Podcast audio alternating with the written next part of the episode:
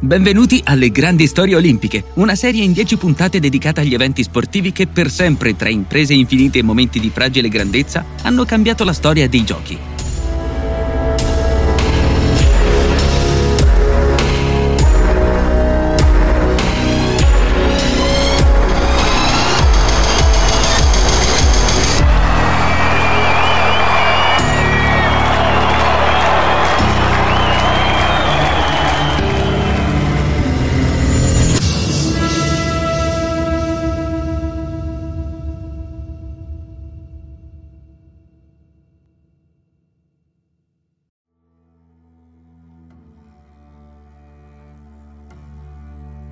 Il 23 luglio 1996, Kerri Strug, 141 cm x 39 kg, è diventata The Golden Girl, la ginnasta che ai Giochi Olimpici di Atlanta ha volteggiato oltre la soglia del dolore per diventare un'icona americana. Non era la più talentuosa delle Magnifiche Sette, eppure fu l'unica protagonista di una storica medaglia d'oro, la prima degli Stati Uniti nel concorso generale, e salì sul palco in braccio a Béla Károlyi con la caviglia rotta, piccola tigre, fiera e felice.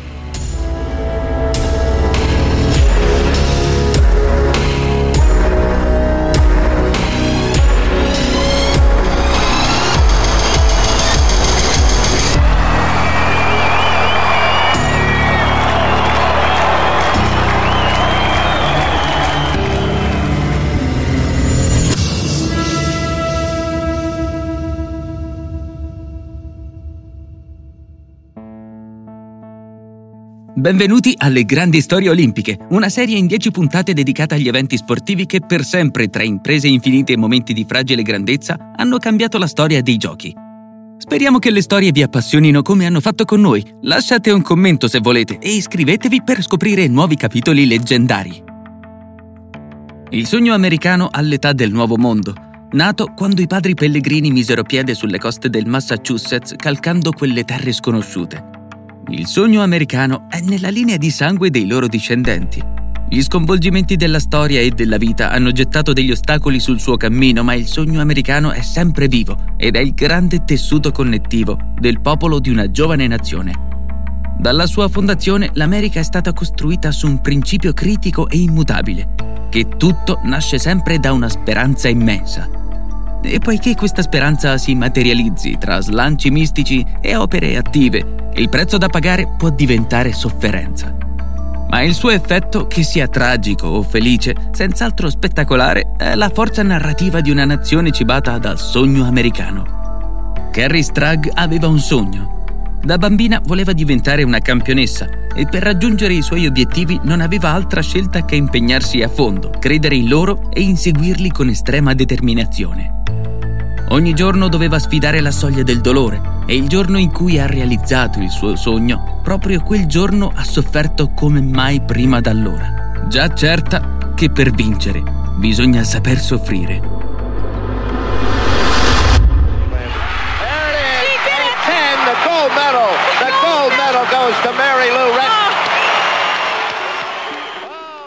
Kerri Strug sognava di essere Mary Lou Retton, vincitrice di 5 medaglie ai Giochi Olimpici di Los Angeles 1984.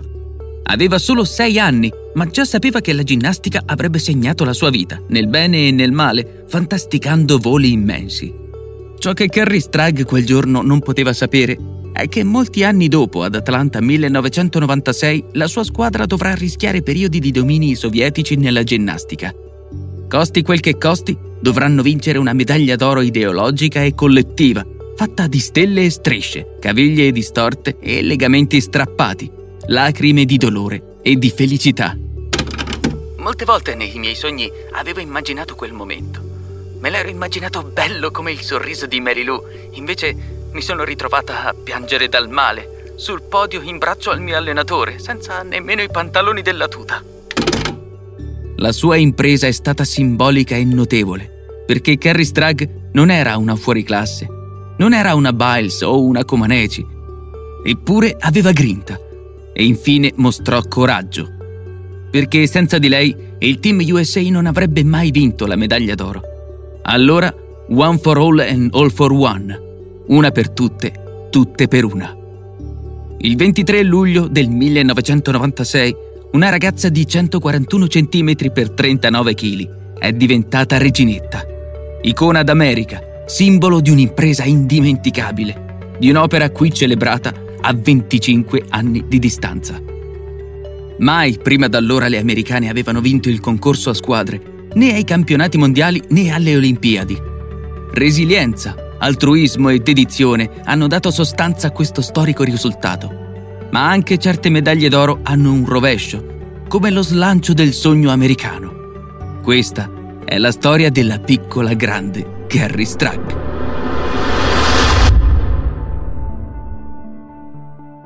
Prima di Kerri c'è stata Liza, sua sorella maggiore.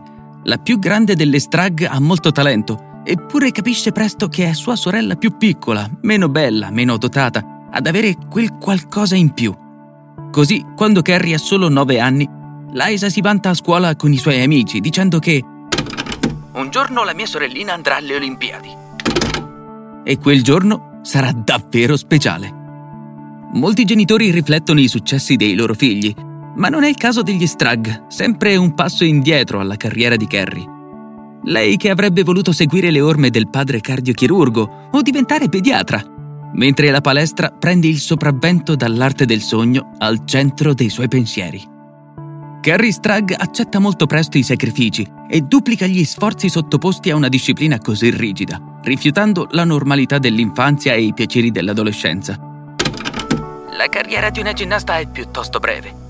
La maggior parte di noi raggiunge l'apice della carriera a 15 o 16 anni. Così, quando avrò finito, avrò il resto della vita per fare tutte quelle altre cose.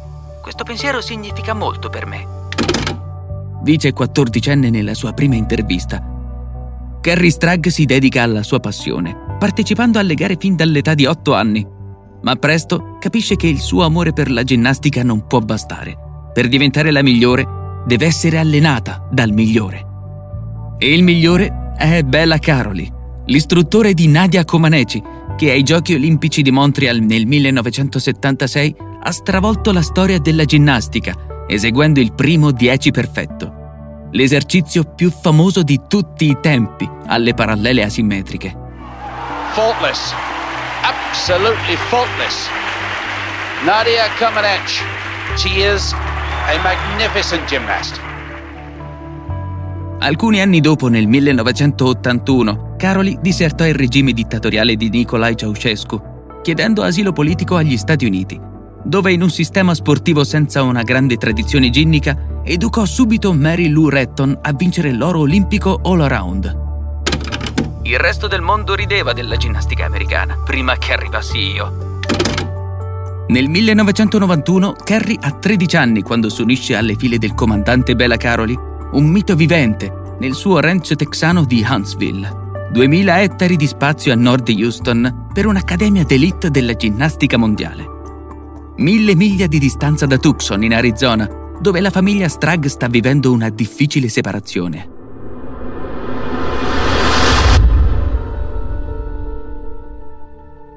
Lavoro e sacrificio sono i capisaldi che sostengono il fascino e la grazia della ginnastica artistica. Questo sport è una vocazione per il corpo e per l'anima. E per soddisfarla, i migliori ginnasti devono spingere i loro corpi oltre ogni limite, al punto che certe funzioni fisiche di base, come lo sviluppo e la pubertà, ne sono influenzate. Kerri Strug non si preoccupa di questo, ed è il voto di ogni ginnasta che vuole vincere. Qui subentra Károlyi. Regime militare, disciplina inflessibile. Béla Károlyi è celebre per il suo ordine d'allenamento e le sue allieve, soldatine di ferro, devono dare la vita all'attrezzo. Károlyi è un uomo alto, transilvano, dai baffi folti e l'accento pesante. Dorme 4 ore a notte, dall'1 alle 5, e da prima dell'alba trascorre la maggior parte del giorno in palestra. La sua filosofia è così semplice che spaventa. Non sono mai soddisfatto, mai abbastanza, mai. Delle 500 ragazze che frequentano la sua palestra, solo le migliori 6 lavorano direttamente con lui e sua moglie Marta. Non per il talento, ma per la sua capacità di sopportare i più duri carichi di lavoro, Kerri Strug fa parte delle Károlyi Six Pack. La ginnastica non è per divertimento, non è il golf. È un duro lavoro e per questo non posso essere mite. Devo esigere, chiedere di più, Essere severo per ricavare il meglio. Se vuoi essere il migliore, devi essere perfetto. Dice Károlyi all'inizio degli anni 90. Molte allieve dei Károlyi saranno vittime della legge del più forte. La natura stessa degli allenamenti di Béla richiede sforzi sovrumani. Il successo dipende da quanto si è disposti a sacrificare, quanto si è disposti a stravolgere la propria vita quotidiana per un determinato obiettivo. Dice Béla. Molte vengono schiacciate.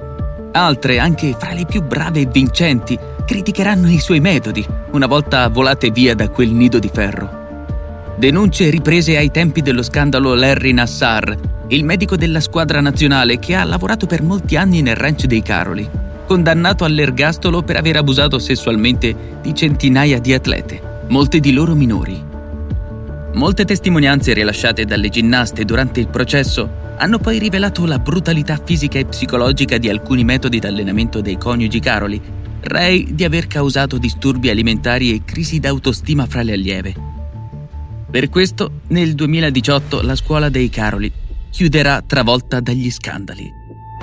For years, Marta and Béla Károlyi have trained America's top gymnasts, delivering impressive results.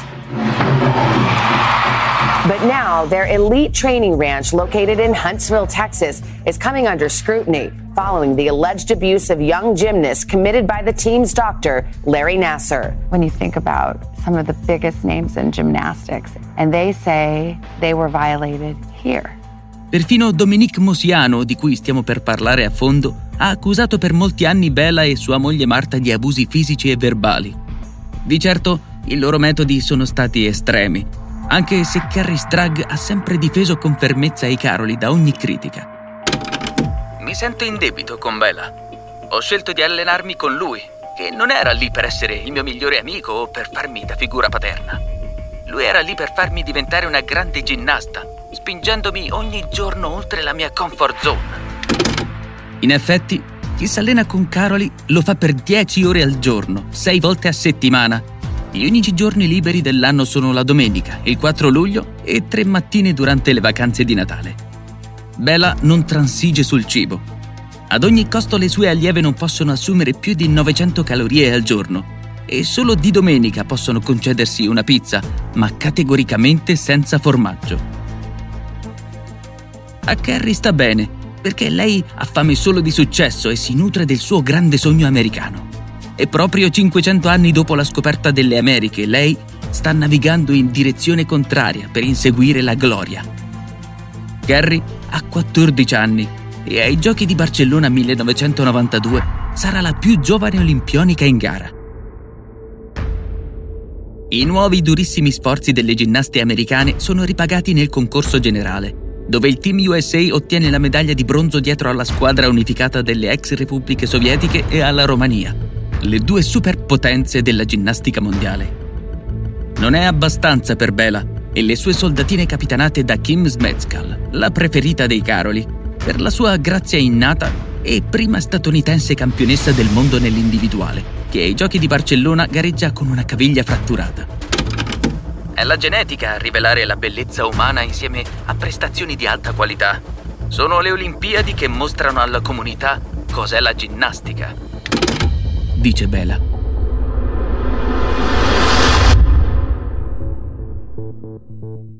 Kerri Strug era tutt'altro che soddisfatta della sua medaglia di bronzo. Non aver ottenuto ciò che volevo a Barcellona mi ha fatto desiderare l'oro di Atlanta così tanto da ardere. Ricorderà con la sua voce acuta. Lei che a Barcellona 1992 era così giovane da non poter partecipare alla cerimonia d'apertura. Lei che non può ancora accettarlo, ma capirà che vincere quelle Olimpiadi sarebbe stato davvero precoce. Perché per come invece stanno le cose, Kerri combatte strenuamente per realizzare il suo sogno, facendo ogni possibile sforzo e oltre, rinunciando a tutto per la gloria. Tornare da Barcellona senza medaglia d'oro è il motivo per cui ho deciso di rifare tutto da capo. Per un adolescente, 4 anni in più di sacrifici, sforzi fisici e carichi mentali devono sembrare un'eternità. Non per Kerri Strug, una ragazza in missione per il sogno americano. Tuttavia, Béla Károlyi, compiuti 50 anni, decide di ritirarsi. Così Kerri si ritrova all'improvviso senza un allenatore, senza una guida sulla strada che porta ad Atlanta. E lo smarrimento iniziale sfocia presto in un autentico periodo di crisi. La Strug volteggia verso Edmond, in Oklahoma, dove nell'inverno del 93 subisce una grave perdita di peso che, fatalmente, coincide a uno strappo del muscolo addominale.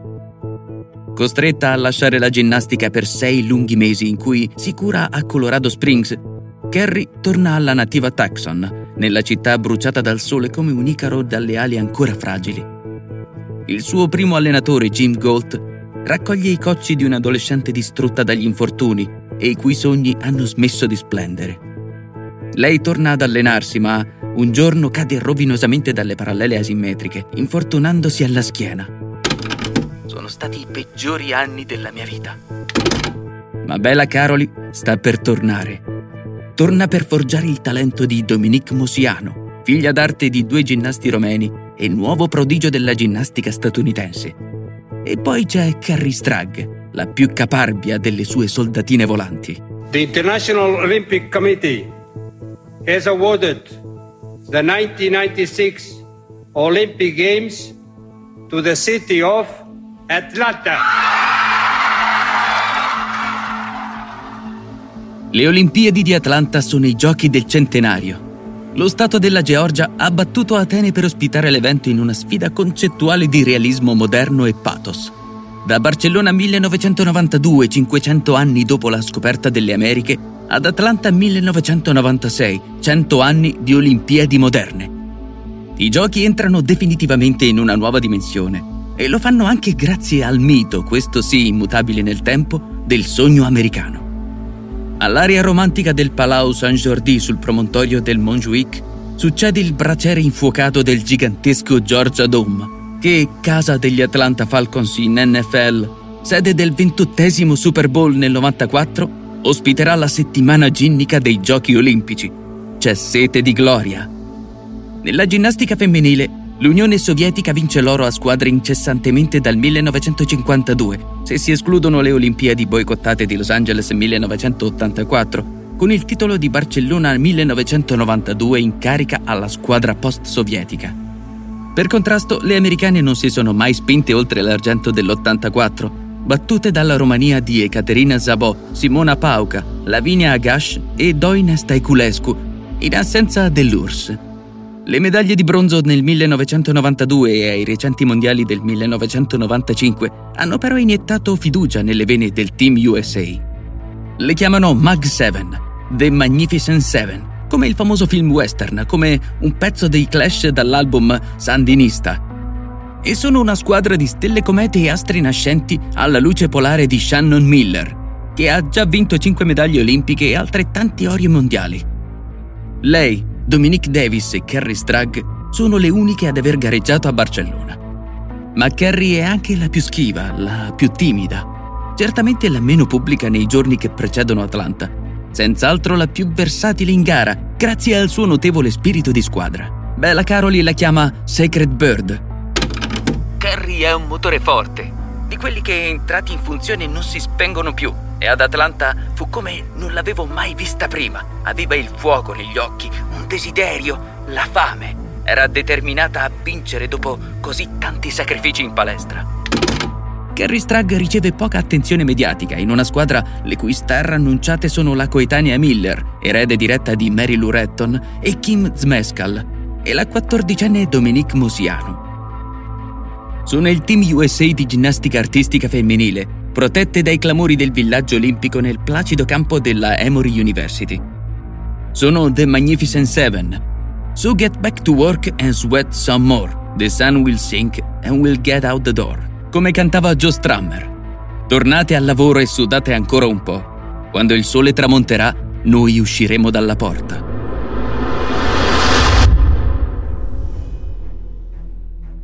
«23 luglio 1996». Il grande giorno del concorso a squadre è arrivato e il Team USA costruisce in gara le migliori aspettative con un vantaggio di 0.8 e 97 punti sulla Russia prima della rotazione finale, in cui le Mag 7 si giocano tutto al volteggio. L'occasione è storica. Le prime quattro ginnaste statunitensi, Jaycie Phelps, Amy Chow, Shannon Miller e Dominique Dawes, eseguono un buon volteggio e finalmente tocca alla Moceanu, cui basta un 9.493 in uno dei due salti per ipotecare il trionfo americano. Ma per due volte fallisce l'arrivo.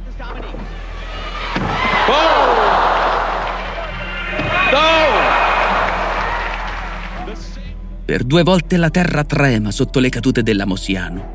9.137, 9.200. Lo stadio di Atlanta trattiene il fiato. Per due cadute le magnifiche sette rischiano di perdere l'oro. Fu davvero traumatico. Eravamo a un passo dall'impresa, ma quando Dom è caduta la prima volta ho pensato: non è possibile, non cade mai. Ma soprattutto un atleta di Béla non deve cadere in una finale olimpica. Ricorda Kerri Strug. Quel salto la Moceanu l'ha ripetuto 1000 volte e non l'ha mai sbagliato. Ma ad Atlanta la pressione disperde le leggi di gravità. Nessuno sa ancora che la nuova stellina della ginnastica ha subito a poche settimane dalle Olimpiadi una frattura da stress alla tibia. Va bene, è impossibile che lei cada 2 volte. Ma poi l'ho vista fare di nuovo lo stesso volteggio e lo stesso identico arrivo cadendo. Oh mio Dio! Avevo le farfalle nello stomaco. Dovevo pensarci io e mi sono detta: devo farlo per gli Stati Uniti d'America. Mi sono allenata duramente per così tanto tempo e sono perfettamente in grado di fare questo volteggio. Prosegue la Strug. So Kerri Strug, it is up to her. If she can score 9.493, then she will win the team gold. For the USA, she's the last to go, she's the only one who can do it. Questo è il momento che Kerri aspetta da tutta la vita. Una nebulosa all'ombra delle star americane che si ritrova per la prima volta sotto i riflettori, al centro della scena. Prende la rincorsa e volteggia. Ma qualcosa cede. Oh! E sono tutti in piedi, tranne lei, caduta sul tappeto. 9.162 è uno psicodramma americano. Ho fatto lo stesso errore di Dom. Ho perso troppo presto e anch'io sono caduta di sedere. Mi sentivo come una scimmia o qualcosa del genere, ero seriamente imbarazzata. Questi sono i giochi olimpici. Ho sprecato la chance di realizzare il mio sogno sotto gli occhi del mondo. Mi sentivo soffocare. Ma è molto peggio di così. Mentre la Moceanu era infatti solo scivolata, Strug si è fatta male perché la sua caviglia sinistra ha ceduto all'impatto col suolo. Ha sentito un dolore fitto, intenso, lancinante. Kerri si rialza zoppicando e torna indietro senza posare il piede, mentre Johnny Tesh commenta alla televisione americana. È infortunata, non può più saltare. Kerri Strug è nei guai. Se Kerri non salta, la Russia è medaglia d'oro. Il pubblico non reagisce e sul Georgia Dome cala un silenzio surreale. Le ex sovietiche sorridono calme. Sono convinte che la Strug, così dolente, non possa più saltare. Kerri Strug è una combattente. I suoi punteggi in ogni attrezzo hanno portato gli Stati Uniti a un passo dal successo, ma ora deve immolarsi per destinare alla squadra un trionfo senza precedenti. Su quella caviglia rotta c'è il peso di un'intera nazione. Oltre il volteggio, il suo sogno americano. Shake it off! You can do it! Károlyi è l'unico convinto del fatto che Kerri salterà, facendo nient'altro che il necessario. Do we need this? Abbiamo bisogno del secondo salto? Chiede Kerri. E Béla, strofinandole la caviglia con del ghiaccio. Sì, Kerri, devi saltare un'altra volta. Un'ultima volta per l'oro. So che puoi farcela. Salterà un'ultima volta, a qualunque costo, per completare il suo destino d'oro. Quando Dominique è caduta su entrambi i lati, ho visto la nostra impresa scivolare via e compresi subito che sarebbe dipeso soltanto da me. Non volevo che tutto quel nostro duro lavoro venisse sprecato. Dovevo farlo, mi sentivo in debito con tutti. E ho deciso da sola, lasciando che l'adrenalina mi invadesse il corpo. Dirà molti anni dopo. Kerri era solo una ragazzina e non è mai stata la più dura, ma quel giorno ha avuto il coraggio di varcare la soglia del dolore. Dirà invece Károlyi, perché se il fine giustifica i mezzi, quel male lancinante sarebbe stato proporzionale alla grandezza del trionfo. She will go and she is ready.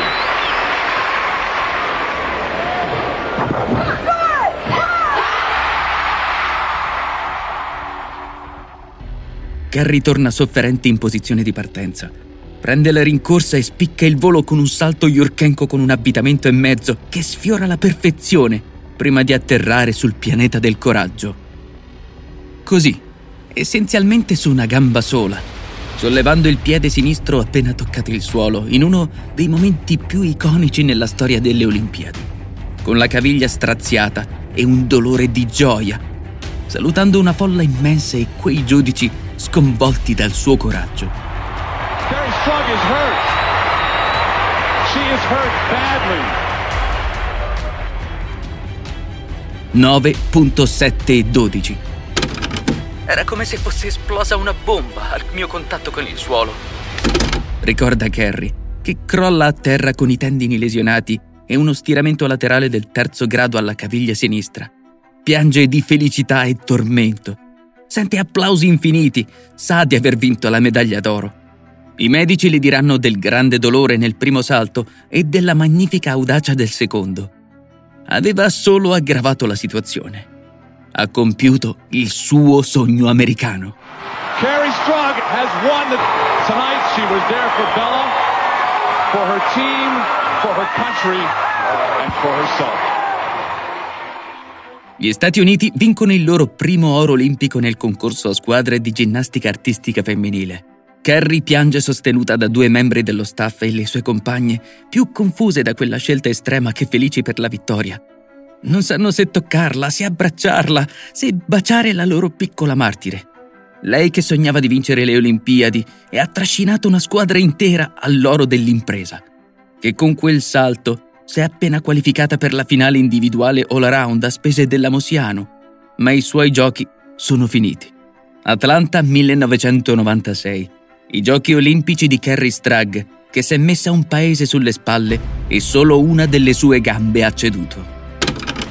Soffriva il peso di essere quella piccola ragazza emotiva, sempre preoccupata delle cose che gli altri pensavano di lei. Però non voleva essere ricordata come quella caduta di sedere nel momento più importante della sua vita. Non l'avrebbe mai permesso. Voleva essere quella del miglior volteggio possibile. E come se c'è riuscita? Avrebbe detto suo padre. Ci sarebbe un altro colpo di scena, però questo tagliato dal copione. Gli Stati Uniti avrebbero comunque vinto la medaglia d'oro. Avrebbero trionfato anche se Kerri non avesse saltato. Anche se la Strug, distrutta dal dolore, non avesse scelto di ripetere il volteggio, perché le formidabili ginnaste russe, Dina Kocetkova e Rosalia Galieva, cadono per la prima volta in carriera nell'esercizio a corpo libero.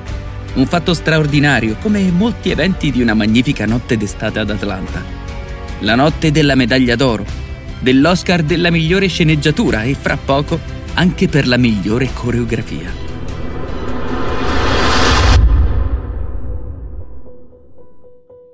Béla Károlyi ripeteva spesso alle sue ginnaste che la follia ti mette le ali che partono alla vittoria. E la follia del Dom ha appena visto Kerri librarsi in volo, ma affrettarsi all'ospedale non è ancora un'opzione.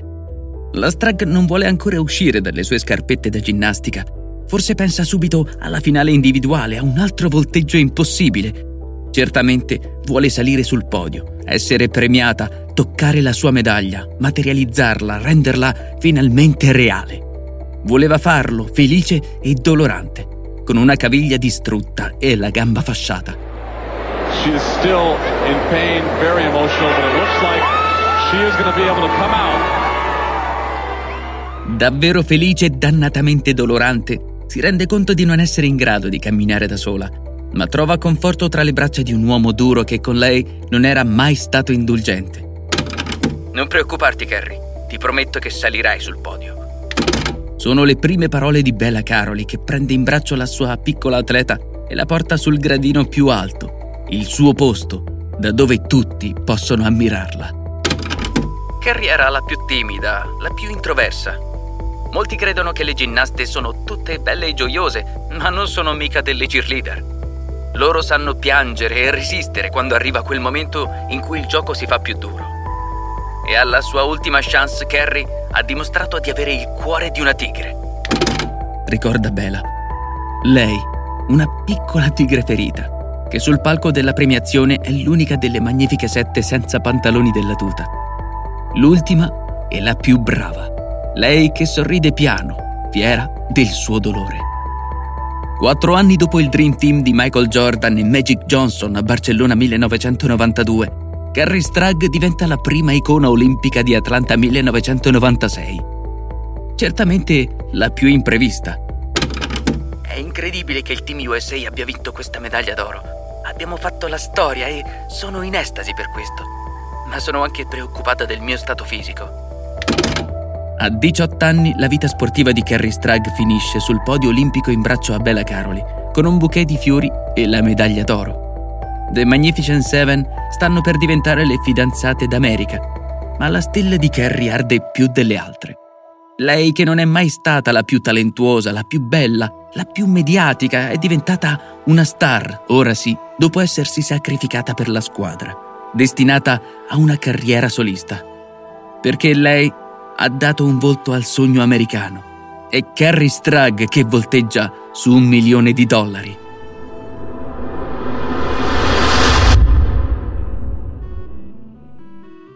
La famiglia Strug fa del suo meglio per riportare Kerri sul pianeta Terra e lei si iscrive alla UCLA come studentessa e assistente allenatore.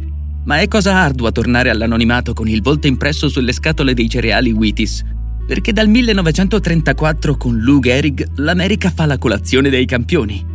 Così Kerri Strug viene invitata alla Casa Bianca per la festa dei 50 anni del presidente Bill Clinton. Si mette i tacchi per parlare con Jay Leno al Saturday Night Live, è la cover dell'anno di Sports Illustrated e appare in un episodio di Beverly Hills 90210, la serie cult degli anni 90, interpretando se stessa quando Brian Austin Green la incontra al campus universitario. Hai la medaglia d'oro con te? No, vorrei indossarla ovunque, ma parrebbe un po' stupido, non trovi? Se avessi vinto io una medaglia d'oro sarei così orgoglioso da indossarla sempre. Mi resterebbe il segno della bronzatura. Il premio alla miglior interpretazione sfugge loro inesorabilmente, mentre le altre campionesse olimpiche diventano le Mag Six esibendosi in tour negli Stati Uniti. Ma senza la Strug, già satura di impegni televisivi e contratti commerciali durante i primi mesi di college.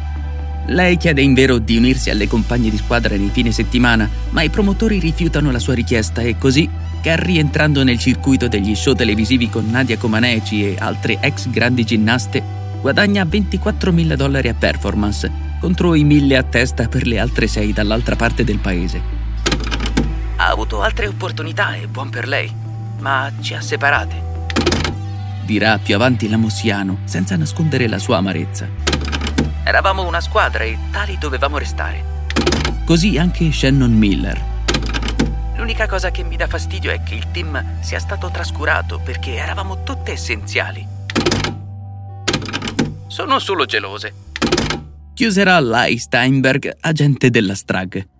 Per il primo anniversario dell'impresa olimpica, Kerri ha scritto 6 lettere alle sue compagne di squadra, ma nessuno di loro le ha mai risposto, per colpa di quel volteggio audace e del rovescio di una medaglia che, così dorata, valeva proprio la pena di vivere. Una medaglia che hanno vinto le Magnifiche Sette, ma brillava solo al collo di Kerri Strug, la piccola tigre fiera e ferita, di una notte d'estate ad Atlanta.